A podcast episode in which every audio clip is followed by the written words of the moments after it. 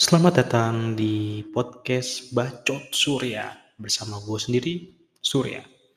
Di podcast ini gue bakal ngomongin apa pun, entah itu ngomong sendiri atau ngajak orang lain ngobrol. Nah, buat episode perdana gue, gue mau ngomongin tentang topik yang mungkin sepele cuman penting nih gitu. Apa tuh? Yaitu kok bisa sih orang Indonesia katanya malas nabung di bank? Beneran tuh kalau lihat orang di kota pasti mikirnya kan satu orang bahkan punya beberapa rekening ya. Cuman faktanya sih katanya ya literasi keuangan bank pun literasi dan inklusinya tuh pun belum sampai 100% kalau dari data surveinya OJK di tahun 2019. Survei OJK ini dilakukan kalau nggak salah tiga tahun sekali. Berarti nanti muncul lagi di 2022 ya. Tiga tahun atau lima tahun sekali ya lupa ya gitulah. Nah, faktanya seperti itu. Walaupun kalau gue cek di data Bank Indonesia per Agustus sih jumlah rekening di Indonesia tuh udah 408 juta. Artinya wah udah melebihi jumlah masyarakat Indonesia yang sekitar 275 juta orang gitu ya. Cuman kan faktanya satu orang tuh nggak cuma punya satu rekening gitu. Andaikan misalkan uh, 50 juta orang punya empat rekening, artinya udah 200 juta di situ gitu. Nah, Nah, berarti misalkan dalam hasil survei OJK 80% sekitar inklusinya, gue koreksi ya kalau gue salah 80 atau 70% artinya eh, jumlah warga Indonesia yang punya rekening itu adalah 70% dari 70 atau 80% dari 270 75 juta itu gitu. Berarti sekitar berapa tuh? Ya mungkin udah sekitar 200 jutaan ya, cuman masih ada 70 juta orang yang belum nabung di bank. Kenapa nih gitu? Ya alasannya banyak sih, ada mungkin masih bayi kan. ya tapi nggak tahu sih kalau masih bayi itu udah di sensus penduduk nggak sih? Ya gua gua gua nggak terlalu tahu masalah administrasi gitu gitu. Terus hmm, bukti lainnya kalau banyak hmm, orang Indonesia yang belum nabung di bank adalah rekening kredit bank aja tuh baru ada 58 juta rekening gitu. Artinya itu nggak mencapai 50% penduduk Indonesia gitu. Padahal kan kalau misalkan kita lihat eh, ya apa-apa tuh butuh kredit gitu kan. Kayak lu mau beli rumah butuh kredit, mau beli mobil butuh kredit, berarti kan harus butuh rekening kredit juga gitu. Nah, lebih parahnya lagi jumlah rekening kredit UMKM itu ada 18 juta doang Padahal total jumlah UMKM kalau dari beberapa data yang gue himpun itu bisa mencapai 60 juta UMKM. Lalu dari mana? Hmm, sekitar 42 lainnya ini dapat modal selain dari bank. Nah ini kan pertanyaan juga jadinya kan. Dan berarti mereka belum kegapai oleh uh, layanan perbankan gitu. Cuman sebelum gue ngomong lebih jauh lagi, gue mau deh coba kalian mikir juga gitu. Coba pikirin kapan pertama kali kalian nabung di bank dan sebelum itu kalian nabung di mana sih gitu. Kan katanya kan banyak juga yang bilang tuh kalau orang Indonesia menyimpannya di bawah bantal gitu. Terus ada kejadian juga waktu itu uangnya malah di uh, gigitin rayap. Sayang kan 100 ribuan gitu. Atau malah uangnya dititipin ke kanjeng Dimas biar bisa digandain gitu kan Nah, kalau gue uh, flashback sendiri untuk gue sendiri ya, gue tuh mungkin baru buka tabungan bank itu pas pas mau kuliah sih. Waktu itu gue buka tabungan di Permata Bank. Alasannya apa ya? Lupa juga. Dulu kan Permata Bank bekas Bank Bali ya. Itu kantornya dekat uh, kantor gedenya dekat rumah gue. Jadi datang aja sih enggak juga sih, soalnya ada kantor BCA juga yang lebih dekat sebenarnya. nggak tahu kenapa kan milih Permata Bank waktu itu gitu. Gue akhirnya buka buku tabungan karena pengen kuliah. Uh, ya waktu itu juga gue kuliah milih di Bandung juga kan. Nggak di Bandung sih di Jatinangor. Terus apa kesulitan gue dalam buka buku tabungan di Bank Permata waktu itu ya? Susahnya adalah tanda tangannya harus sama cuy. Kalau beda dikit aja ulang lagi nggak bisa. Dan gue berkali-kali tuh dan di hari pertama gue daftar rekening di bank gue ngulang pulang dulu baru datang lagi biar sama sampai akhirnya gue ganti tanda tangan di KTP nggak ganti sih jadi waktu itu pas banget bikin KTP gue tanda tangan oke gue ganti tanda tangan jadi yang lebih gampang Nah dari situ aja mungkin males ya. Mmm, nurusin dari hal sepele ternyata ribet walaupun emang tujuannya sih ya emang biar buat verifikasinya bagus gitu. Dan salah satu yang rigid waktu itu ya Bank Permata, cuman gua nggak tahu ya Bank Permata sekarang udah diakuisisi sama Bangkok Bank apakah masih menerapkan skema yang serupa gitu. Karena kalau gua buka di rekening bank lain sih lebih simpel sih apalagi di bank-bank BUMN cepet, gercep. Saya mau buka rekening, oke gaskan gitu. Iya, oh ya, itu satu dan kalau gua inget-inget lagi sebelum gua buka rekening di Bank Permata itu gua, eee, nabungnya tuh nabung di sekolah tahu nggak? Tapi itu SD sih, pas SMP gua nabungnya di dompet sendiri, gua taruh dalam lemari. Kalau waktu SD itu kan ada ya, tabungannya sebenarnya tabungan orang tua gitu kan, yang nabung orang tua, cuman anaknya yang dititipin ke buat di disimpan sama bu guru di koperasi gitu. Ya dan di situ kocaknya tuh ada saing-saingan lah, "Wah gua nabung nih goceng tiap hari," gitu. Ada juga yang nabung 10.000, "Wah nih berarti dia orang kaya nih." Padahal tuh bukan duitnya dia, itu duit orang tuanya gitu kan. Gitu sih persaingannya, terus setelah itu gua coba nabung di dompet, eee, dompetnya nggak gua bawa ke sekolah, tapi dompetnya gua taruh di kamar, gitu. Gua nabung-nabung kalau hasil dari THR lebaran kan dikasih duit, kita taruh di situ buat beli mainan, atau enggak gua nabung buat, eee, ya buat nonton bioskop lah waktu SMP, SMA tuh kan ke bioskop bareng temen kan oke banget tuh, seru tuh. Iya gitu sih, itu rekam jejak gua dalam hal menabung sebelum menabung di bank. Nah akhirnya sampai gua buka tabungan di Bank Permata. Walaupun ujung-ujungnya pas gua masuk kuliah, gua buka lagi di Bank BNI. Kenapa? Karena ya kalau bayar kuliahnya lebih ini di Bank BNI dan kalau mau dapat beasiswa tuh harus lewat BNI juga gitu. Ya akhirnya gua mulai dari situlah, dan di situ gua pun masih buta ya, nyimpen uang ya cukup di bank aja. Bank dan deposito, dan deposito tuh bayangannya adalah untuk lu yang udah punya, eee, duit banyak, karena minimumnya kan minimum 10.000.000 kan gitu kan, dan anak kuliahan ya lu tahulah uangnya berapa sih gitu. Hmm, ya aku mikir gitu aja tuh, wah investasi itu cuma di deposito, kalau nggak di emas gitu. Ya kita balik lagi ke masalah, ah kok orang Indonesia males nabung di bank sih gitu kan. Ya itu sih kalau gua. Dari gua mungkin prosesnya bikin deg-degan ya, karena ya masuk kantor bank pun kalau di daerah-daerah juga ada yang lepas sendal gitu, bahkan di Bandung juga ada waktu itu kalau nggak salah ada yang cerita sama gua, dia lepas sendal karena nggak enak gitu, mungkin karena ada segen juga gitu. Makanya akhirnya lahirlah Laku-Pandai dan, eee, layanan keuangan digital yang dibuat, eee, OJK dan BI. Harapannya sih tuh si Laku-Pandai dan layanan keuangan digital nih bisa membantu penetrasi si inklusi dan, eee, literasi keuangan, terutama di sektor bank dulu nih biar kenceng nih. Karena kalau, mmm, di bank udah masuk nih, ke yang lain-lainnya gampang, karena ibaratnya buka pintunya tuh ada di bank gitu. Itu sih kalau dari gua ya yang seingat gua, dan mungkin buat intermezzo juga, kok bisa sih, mmm, Bank Indonesia bikin layanan keuangan digital, OJK bikin Laku-Pandai, nah gua juga nggak ngerti nih. Dulu waktu liputan di bank juga kocak sih, kok bisa ada bik 2 produk dari 2 regulator yang berbeda, yang intinya sama gitu, kenapa nggak bersatu aja gitu. Dan kalau nggak salah intinya sih akhirnya bersatu juga ya, cuman, eee, kalau di data BI disebutnya sih layanan keuangan digital nggak Laku-Pandai, ya mungkin sensitivitas, eksklusivitas regulator. Ya itulah, kita balik lagi ke topik, kok bisa orang Indonesia males, eee, ke bank. Setelah itu cerita gua, coba mungkin kalian mungkin mikirin, dulu kalian sebelum nabung di bank di mana sih naruhnya? Apakah kalian pernah naruh uang di bantal gitu? Kalau gua sih nggak pernah, gua pernah di dompet sendiri, dan itu gua taruh di lemari gua gitu. Dan gua nggak pernah sih kalau di bantal, kalau bantal entar i ilang ya. Gitu. Nah kalau, mmm, setelah kalian mikir, gua bakal mengelaborate nih, eee, apa aja sih yang bikin orang males nabung di bank gitu.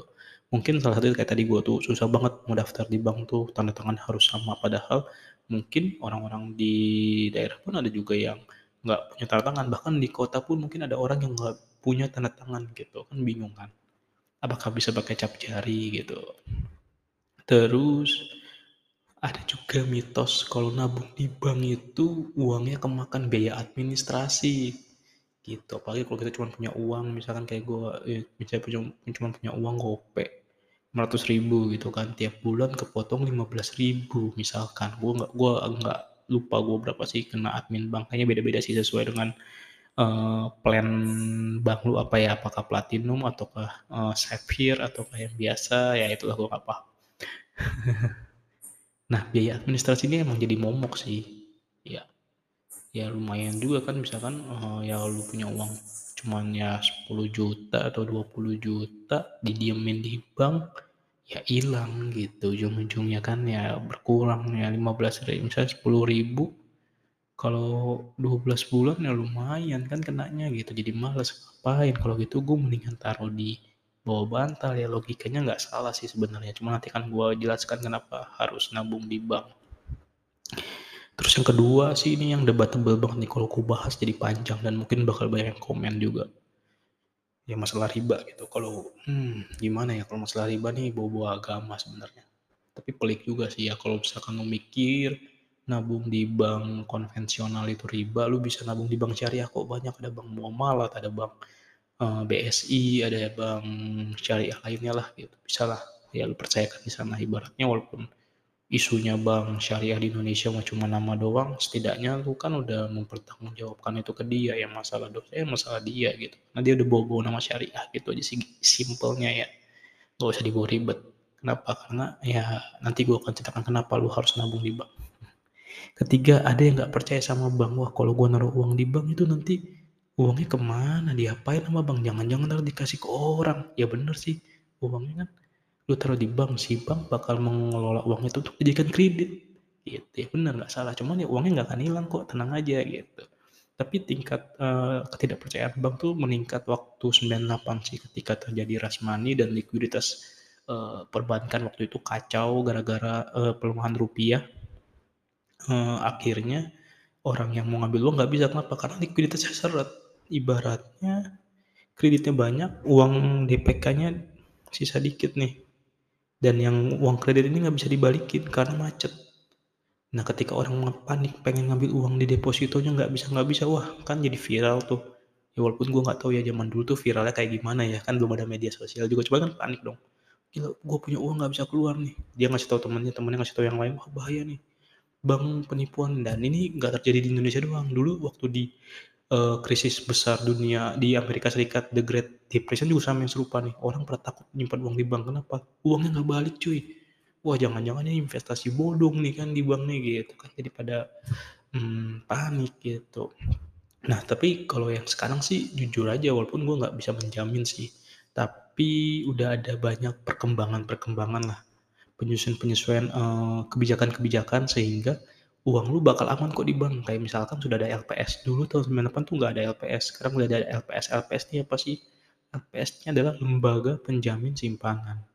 Nah, lembaga penjamin simpanan ini apa tugasnya? Dia akan menjamin uang lu yang ada di bank.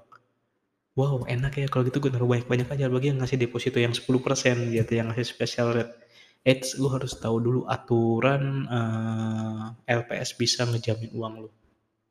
Aturannya adalah uh, uang yang lu simpan itu bunganya tuh harus sesuai dengan min, minim maksimal tuh sama dengan bunga lembaga penjamin simpanan rate LPS rate. Iya, biasanya tuh LPS rate tuh uh, nyesuaiin nama suku bunga BI juga sih. Kalau gua dulu ngobrol sama orang LPS, ibaratnya kalau suku bunga BI ini uh, forward looking, jadi ketika suku bunga BI turun, nantinya ke depannya bunga deposito juga turun gitu. Nah, kalau bunga LPS ini adalah uh, kondisi sekarang. Jadi mencerminkan uh, kondisi tingkat suku bunga sekarang berapa gitu. Nah, biasanya nanti kayak sekarang posisinya udah tiga setengah persen nih LPS rate. Nah, kalau lu ngambil depositonya, eh, lu dapat deposito 8% atau 10% terus tiba-tiba banknya bangkrut ya uang lu gak dijamin. Kenapa? Karena hmm, bunganya tuh udah di atas um, batas penjaminan LPS.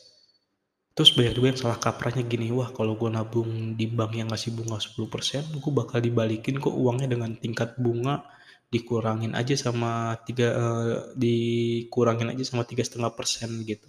Jadi gue dapat yang tiga setengah persen, yang empat setengah eh yang lima setengah persennya ya udahlah gitu. Padahal nggak kayak gitu gitu ketika lu nabung di bank depositonya yang bunganya di atas lembaga penyimpanan APS, tahu gue sih itu nggak akan balik lagi, ya nggak akan dijamin gitu. karena udah di luar ketentuan selain itu. Kalau uang lu lu nabung di bank sampai 5 miliar itu nggak dijamin semuanya. Paling yang dijamin kalau salah cuma 2 miliar sisanya enggak gitu. Kenapa? Ya gimana ngejaminnya ya kalau uang banyak ya? Ya intinya sih sebenarnya pesannya di sini skema LPS ini biar ya kecil-kecil juga tetap menjaga tingkat kepercayaan sama bank juga gitu.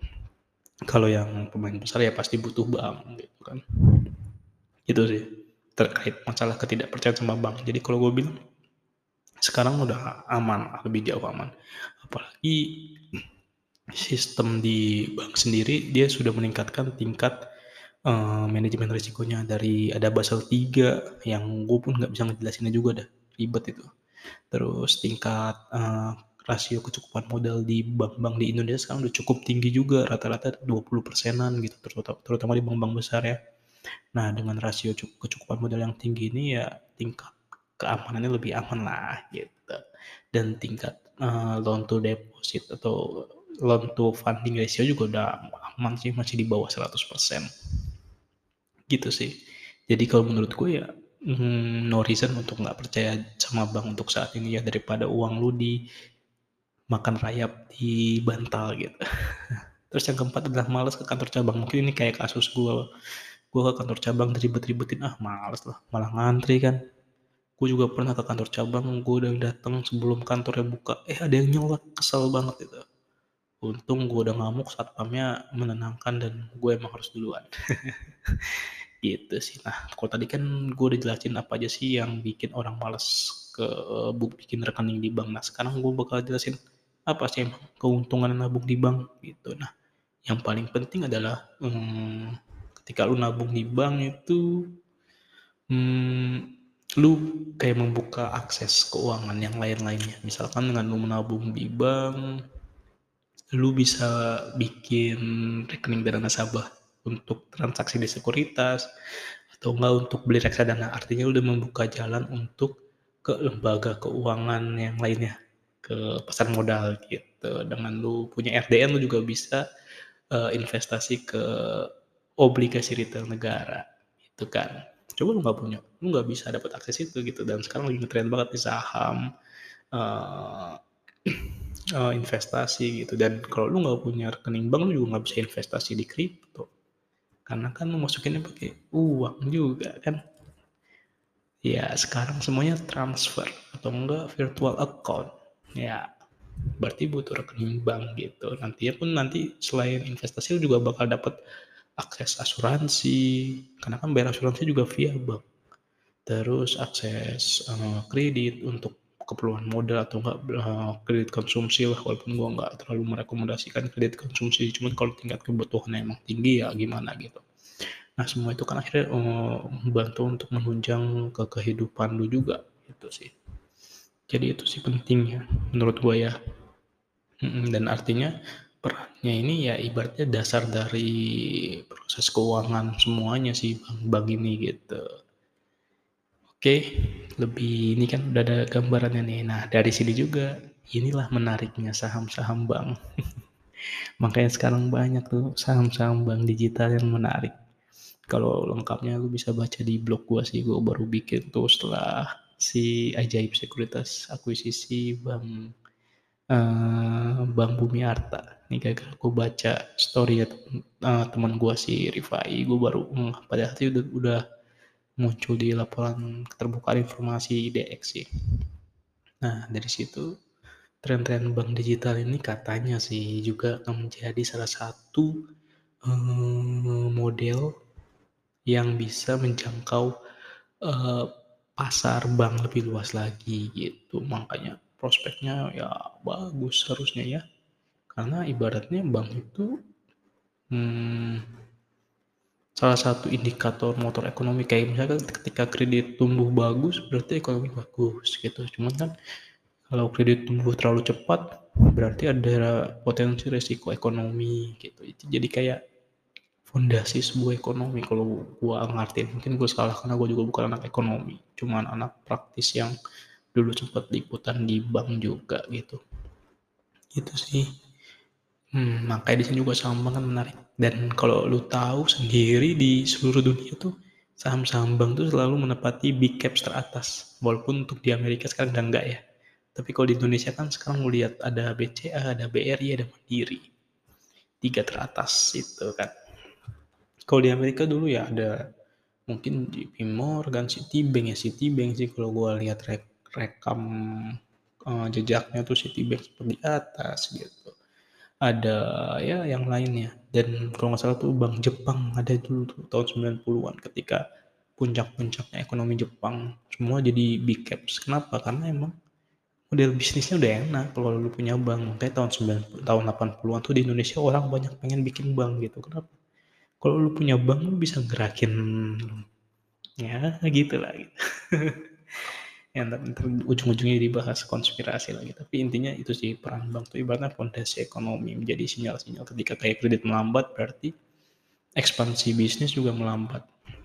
Terus apakah bank akan terdisrupsi dengan adanya berbagai hal gitu? Kayak kayak fintech? Enggak sih justru malah fintech pun butuh bank masalahnya. Kayak dia mau transfer uang juga butuh bank kan. Bahkan sampai peer to peer lending pun sekarang salah satu uh, uh, deposan bukan deposan yang namanya kalau di peer to peer lending itu lender lendernya itu aja adalah perbankan gitu. Kayak misalkan bank raya um, alias bank agro itu dia kayak uh, ngasih kredit via fintech. Ya ibaratnya si bank agro ini lendernya si fintech. Dan dengan skema itu lebih aman gitu. Jadi justru malah melengkapi. Nggak ada yang mendisrupsi sih ya. Gitu gitu. Dan terus apa inti ngobrolan ini? Ini sih cuma jawab-jawab aja karena ya gue tadi bingung sih mau ngobrolin apa. Jadi kepikiran ini aja. Nanti kita akan lanjut obrolan-obrolan lainnya di uh, episode 2 oke?